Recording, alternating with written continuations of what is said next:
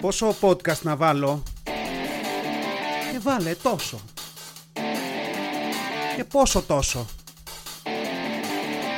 Βάλε τόσο όσο.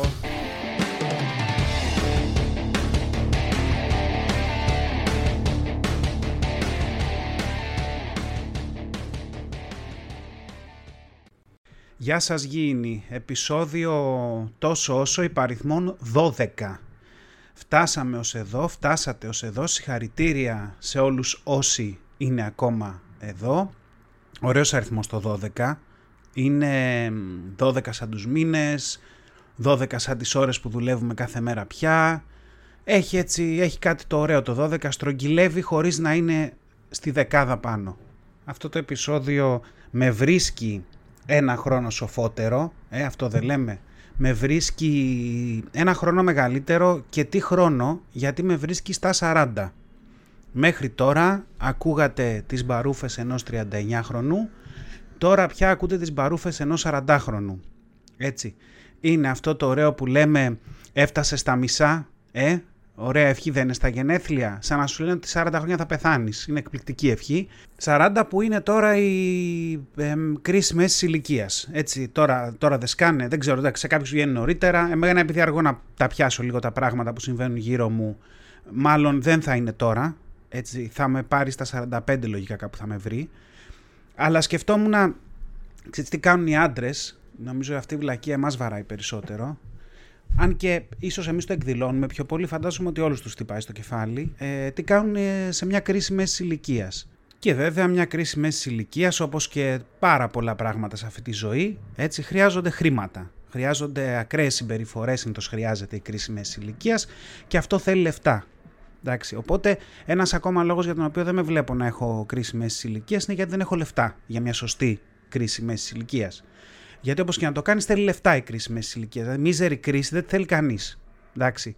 Θες να πάρεις ένα κάμπριο, να πας να το παρκάρεις έξω από ένα καφέ και να το κοιτάνε όποιοι περνάνε για να λένε Όποια είναι αυτή η αμαξάρα. πούμε, αυτό θες να κάνεις.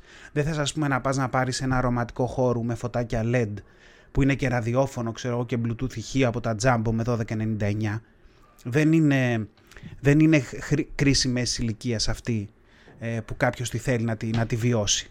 Αλλά ναι, 40 και δεν ξέρω τώρα πώς πάει αυτό ακριβώς, γιατί συζητούσα με κάποιους γνωστούς και μου λέγανε και το άλλο, ότι μήπως και αυτό πηγαίνει όπως οι, οι αιώνες. Δηλαδή μετράμε από το 1901 ως το, 1000, ως το 2000 ε, ή μετράμε από το 1900 ως το 1999. Το πρώτο ισχύει. Άρα μήπως εγώ είμαι από το 31 στο 40 αυτή τη στιγμή και δεν έχω, δεν έχω μπει ακόμα στην επόμενη δεκαετία.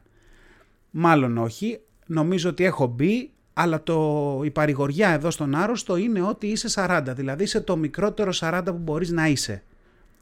Δεν είσαι, αισθάνεσαι λίγο ο νέος των 40 Μπαίνεις σε αυτή τη, την κλίμακα και το, και το ξεγελάς έτσι μες στο μυαλό σου.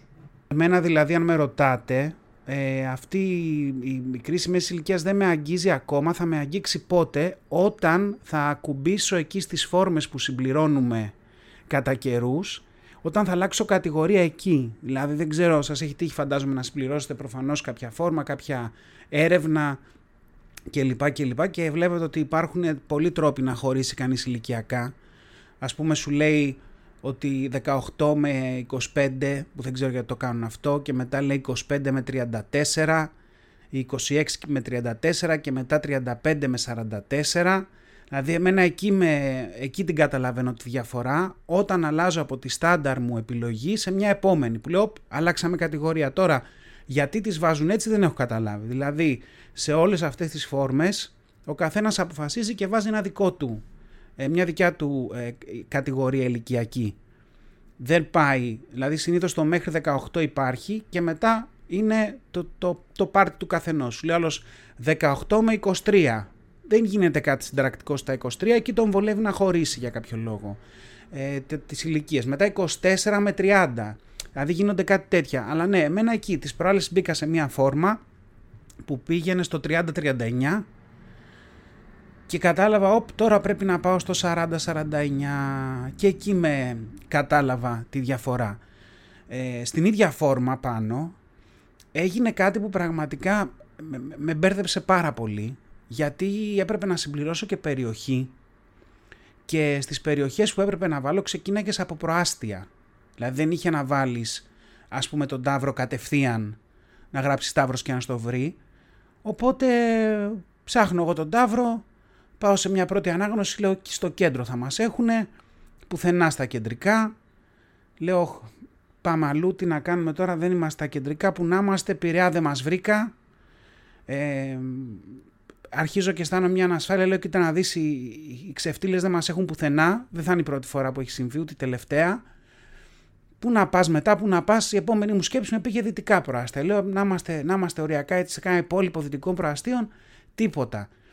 Δεν πήγα βόρεια, δηλαδή βόρεια θα ήταν το τελευταίο βόρεια προάστια να πάω να βάλω τον Ταύρο. Ε, θα ήταν ίσως αν είχε ξεμείνει κατά λάθος. Τελικά μας είχαν στα νότια. Το οποίο ήταν μια, εκπληκτική, μια έκπληξη για μένα. Δηλαδή αισθάνθηκα και λίγο καλύτερα. Δεν ε, φανταζόμουν τον εαυτό μου ότι θα μπορώ κάποια στιγμή να πω ότι μεγάλωσα στα νότια προάστια και να εννοώ τον Ταύρο. Ε, και αλλά ναι, κολλάει και με το προηγούμενο. όλα αυτά και οι ηλικίες και τα πράγματα είναι ό,τι του, του φανεί του καθενός που φτιάχνει μια φόρμα και σου ζητάει να τη συμπληρώσεις. Αλλά ναι, πίσω στην κρίση μέσης ηλικίας, ε, όντως χρειάζονται χρήματα για να μπορέσει κανείς να έχει μια legit κρίση μέσης ηλικίας. Και εντάξει, όπως θα μπορούσε να πει και κάποιος που του αρέσουν τα άθλια λογοπαίγνια, ε, κρίση μέσης ηλικίας τελικά μπορούν να έχουν μόνο η κρίση. Και μέχρι να έρθουν τα λεφτά για αυτή την κρίση, τι έχουμε, έχουμε πρεσβειοπία. Εντάξει, που είναι και αυτό ένα από τα σημάδια ε, του σώματος, έτσι ένας από τους τρόπους που έχει το σώμα να σου πει ότι κοίτα να δεις σιγά σιγά κάνε ένα, βγάλε ένα φλασάκι, μπες λίγο στη μεσαία λωρίδα, μην βγεις τέρμα δεξιά ακόμα, αλλά από την αριστερή λίγο μην, μην πας πολύ προς την αριστερή, μεσαία λωρίδα, Έχω την πρεσβειοπία μου εδώ και 3-4 χρόνια, δεν ξέρω, χάσει το μέτρημα. Θυμάμαι μόνο ότι κάποια στιγμή σταμάτησα να βλέπω τα παραμύθια που διάβαζα στα παιδιά και λέω ότι γίνεται ε, και ήρθανε τα γυαλιά. Είναι λίγο περίεργο για κάποιον που δεν έχει φορέσει γυαλιά στη ζωή του ξαφνικά να χρειάζεται γυαλιά για να δει τα πάντα σχεδόν. Εντάξει, αυτό το κοιτάς μακριά που βλέπω καλά δεν μου λέει και τίποτα, δηλαδή χαίρομαι που οδηγάω χωρίς γυαλιά, αλλά πρακτικά στο υπόλοιπο 98% της ημέρας μου ας πούμε, ή πόσο είναι αυτό, ε, χρειάζομαι γυαλιά.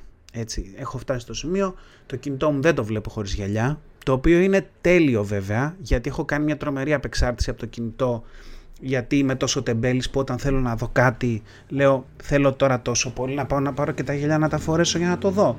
Όχι, δεν θέλω και το αφήνω στην άκρη και δεν το χρησιμοποιώ, οπότε είναι και ένα καλό που φέρνει πρεσβειοπία σε αυτή τη φάση. Αλλά βέβαια απ' την άλλη έχει και κινδύνους τους οποίους πρέπει να τους ε, λάβεις υπόψη πολύ σοβαρά η πρεσβειοπία, γιατί καμιά φορά το παίζω μάγκας, πάω λίγο το κινητό πιο μακριά και λέω θα γράψω χωρίς γυαλιά το επόμενο μήνυμα στη γυναίκα μου, ας πούμε. Και τις προάλλες την έκανα αυτή τη βλακεία και ήθελα να πάω κάπου, πήρα τη μηχανή και τέλος πάντων ήθελα να κουβαλήσω κάτι και της έστειλα το ακόλουθο μήνυμα αφού πήρα τη μηχανή. Καλύτερα που πήρα τη μηχανή, φόρεσε μια χαρά το ηχείο στο κουτί πίσω και δεν θα παντρευτώ κιόλας. Αυτό το μήνυμα της πήγε. Το παντρευτώ να πούμε εδώ ότι μου το έβγαλε αντί για το παιδευτό. Εντάξει, ό,τι μπορεί αυτό να λέει για το TAF 9 και για τα AI και για το πόσο έξυπνα έχουν γίνει. Αλλά ναι, αυτή είναι η φάση που περνάω με την πρεσβειοπία, η οποία πρεσβειοπία έχει και κάποιο, κάποια καλά. Δηλαδή αν θέλουμε να το δούμε λίγο ανάποδα, εγώ αυτή τη στιγμή έχοντας πρεσβειοπία, έχω την, ε, είμαι στην ευτυχή θέση να ζω σε ένα σπίτι που είναι πάντα καθαρό. Εντάξει, τι εννοώ εδώ; Εννοώ ότι εγώ με την πρεσβειοπία αν δεν φοράω τα γυαλιά, δεν μπορώ να εντοπίσω κάποιες βρωμιές που ένας νορμάλ άνθρωπος θα μπορούσε να εντοπίσει. Ας πούμε, είμαι στο μπάνιο και δεν μπορώ να δω αν δεν φοράω τα γυαλιά ότι στον νηπτήρα στο, του μπάνιου έχει το δοντόκρεμα από το πρωί που πλέμε τα δόντια μας. Δεν το βλέπω αυτό. Άρα δυνητικά εγώ ας πούμε ζω σε ένα σπίτι το οποίο είναι γενικά πάρα πολύ καθαρό. Άσχετα αν η πραγματικότητα μπορεί να είναι διαφορετική. Δεν βλέπω. Και είναι και καλή δικαιολογία αυτή ότι Α, δεν το είδα αυτό εκεί που είναι βρώμικο γιατί δεν φόραγα τα γυαλιά, ας πούμε. Μπαίνεις μετά στο Α, τον καημένο τώρα με την πρεσβειοπία, τη γλιτώνεις προσωρινά. Βέβαια, άλλο αρνητικό εδώ που έρχεται και κουμπώνει πάνω στο θετικό είναι ότι αν εγώ χωρίς τα γυαλιά καταφέρω και εδώ κάποια βρώμα κάποια στιγμή, προφανώς θα είμαστε σαν σπίτι ένα βήμα πριν από το να πιάσουμε ποντίκια. Έτσι, με την πρεσβειοπία που έχω. Σε άλλα νέα ταξιδιωτικά κάναμε ένα ταξιδάκι, μια απόδραση ε, διήμερη στην Αράχοβα γιατί εντάξει μπορούσα να γίνω ας πούμε 40 μόνο εκεί, ήθελα να γιορτάσω εκεί τα 40 μου γενέθλια. Λες και έχω λεφτά και έχω ας πούμε ένα σαλέ και πηγαίνω για σκι και προφανώς τα 40 μου γενέθλια πρέπει να τα ε, γιορτάσω στην Αράχοβα. Πήγαμε Αράχοβα, χιόνισε κιόλας, λίγο στην Αράχοβα, βρήκαμε χιόνι ε, παραπάνω, εκεί που είναι το λιβάδι, ένα τέλος πάντων μέρος που βρήκαμε το χιόνι που ψάχναμε. Ε, όλος ο πανικός μαζί βέβαια, γιατί είσαι με ένα αυτοκίνητο τελείως συμβατικό. Εντάξει, εμείς δεν έχουμε ε, εξακίνητα τζιπ ας πούμε με 8 ρόδες και 70 αλυσίδες και δεν ξέρω εγώ τι που και είναι ε, ένα δεινόσαυρο το καθένα για να κάνουν μια πάνω κάτω. Ε, είμαστε με ένα απλό αυτοκίνητο, πήρα αλυσίδες, πήρα αλυσίδες και τόσο υπεύθυνος. Βέβαια ξέχασα, δεν κατάφερα, δεν πρόλαβα, δεν θυμήθηκα να δω κάποιο βίντεο στο YouTube για το πώς τις βάζουν. Οπότε η φάση ήταν πάρα πολύ ωραία. Πηγαίνουμε στο λιβάδι, έχει χιόνι, όλα τα μάξι είναι χωρίς αλυσίδες και τα πιο normal και αυτά τα κτίνη προφανώς χωρίς αλυσίδες. Αλλά πηγαίνουμε, πηγαίνουμε, πηγαίνουμε, λέω δεν βάζω, δεν βάζω, δεν βάζω. Κλασικός Έλληνας. Κάποια στιγμή βρήκαμε το καφέ που θέλαμε να πάμε να κάτσουμε μέσα στο χιόνι και με το που έκανα δεξιά να μπω στο πάρκινγκ, φρουπ, κόλλησε το αμάξι στο χιόνι και αφού βγάλαμε τα παιδιά έξω και μπήκαν στο μαγαζί μες στη ζέστη, έμεινα εγώ, περήφανος πατέρας, μέσα στη μέση του πάρκινγκ να κοιτάζω το αμάξι να είναι εκεί κολλημένο και να μην μπορώ να κάνω τίποτα και να περιμένω κάτι να συμβεί. Βέβαια, εντάξει, οι περισσότεροι που μπαίνανε στο πάρκινγκ με αυτές τις αμαξάρε που έλεγα πριν δεν πτωήθηκαν. Περνούσαν από δίπλα μου πάνω από το πεζοδρόμιο μια χαρά μπαίνανε μέσα. Ευτυχώς βρέθηκε ένας άνθρωπος Κώστα, αν το ακούσει αυτό το podcast που δεν νομίζω, ευχαριστώ πάρα πολύ. Ο Κώστας έκατσε και με βοήθησε να βάλω τις αλυσίδες ψέματα. Ο Κώστας μου έβαλε τις αλυσίδες ε, και με οδήγησε τι ακριβώς πρέπει να κάνω. Βγάλαμε το αμάξι στην άκρη και μετά καθίσαμε μέσα εκεί στο καφέ πάρα πολύ ωραία και χαιρόμασταν την καταστροφή που γινόταν απ' έξω. Και ήταν πολύ ωραία σαν ατμόσφαιρα και πολύ όμορφα και ιδηλιακά έτσι με το χιόνι, με το κρύο, τα παιδιά πολύ χαρήκανε. Εγώ ήμουνα εκεί μέσα σκεπτόμενος ότι ε, γίνομαι 40 και τι ωραία τι καλά και απ' την άλλη μου είχε βιδωθεί στο μυαλό πόσο δεν θα έπρεπε να είμαι εκεί μέσα.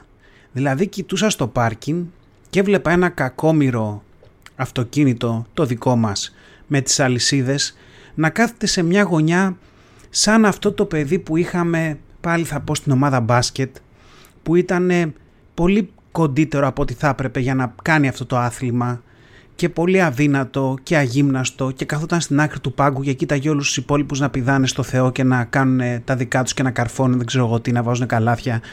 Και έλεγε, Εγώ τι κάνω εδώ πέρα. Κάπως έτσι καθόταν το δικό μας αυτοκίνητο και κοιτούσε όλα τα κτίνη που ήταν παρκαρισμένα εκεί.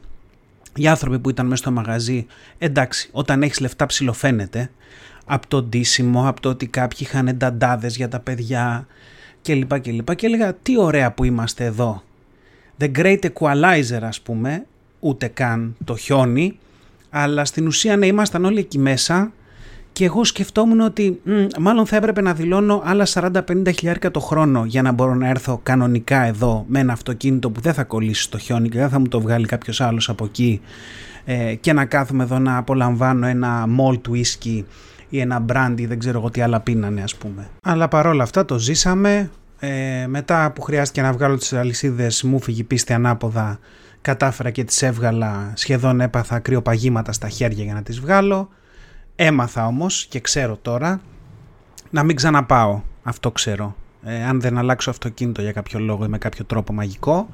Αλλά ήταν πολύ ωραία, το κάναμε. Γυρνώντας πέσαμε και πάνω σε αυτήν την κακοκαιρία. Αχ πως τη λέγανε αυτή. Δεν θυμάμαι, Μπαρμπάρα, Βαρβάρα, τα έχουν κάνει κόλος και με αυτά τα ονόματα, τέλος πάντων. Πέσαμε σε αυτήν, ήρθαμε, μπήκαμε Αθήνα μια χαρά. Και έτσι ε, πέρασα το κατόφλι των 40 με μια ωραία εμπειρία σαν αυτή. Το δωμάτιο τώρα το ξενοδοχείο εντάξει, κλείσαμε κάπου που είχε μια νορμάλ τιμή. Είχε νορμάλ τιμή όπως κατάλαβα μετά γιατί το δωμάτιο που μας δώσανε κοίταγε σχεδόν την αυλή που δεν είχε τίποτα του ξενοδοχείου. Όλα τα μπροστά δωμάτια όπως έψαξα μετά και είδα είχαν ένα rate τύπου στα 4-5 εκατοστάρικα το βράδυ και οι άνθρωποι πολύ σωστά σαν επιχειρηματίες είπαν έχουμε 2-3 κολοδωμάτια που βλέπουν μια αυλή τρία τετραγωνικά και κάτι άλλα σπίτια από πίσω και δεν έχουν καμία θέα Αυτά μπορούμε να τα δώσουμε σε μια normal τιμή για να έρθει κάποιος να κάνει διακοπές. Ωραίο το δωμάτιο, ακριβό φτηνό από αυτά που λέω εγώ, δηλαδή κάποια πράγματα μέσα, ωραία διακόσμηση, κάποια ωραία έπιπλα, στο μπάνιο ας πούμε ήταν όλα ό,τι ακούμπαγες διαλυότανε, πάρα πολύ ωραία. Τηλεοράσεις επίσης, smart τηλεοράσεις flat, μιας μάρκας που δεν την είχα ξανακούσει ποτέ, οι οποίες δεν είχαν καν ίντερνετ, δεν συνδεόντουσαν με κανένα USB που είχα μαζί με ταινίες, γιατί μάλλον έπρεπε να το κάνω format και να φτιάξω τις ταινίες σε ένα format που πλέον δεν χρησιμοποιείται για να μπορέσει να τις παίξει εκεί χωρίς υπότιτλους, οπότε στο μισάωρο κοπανήματος το παράτησα το εγχείρημα και είχα μαζί λάπτοπ και ε, κάναμε δουλίτσα με αυτό. Ε, και βέβαια είχε τζάκι το δωμάτιο μέσα έτσι με ξύλα χωρίς προσάναμα γιατί προφανώς θα έπρεπε δεν ξέρω να τρίψω δύο ξύλα μεταξύ τους για να φτιάξω φωτιά ή μπορεί να θεωρούσαν ότι έχω κάποια ε, superhuman δύναμη και θα το κοίταζα και θα άναβε.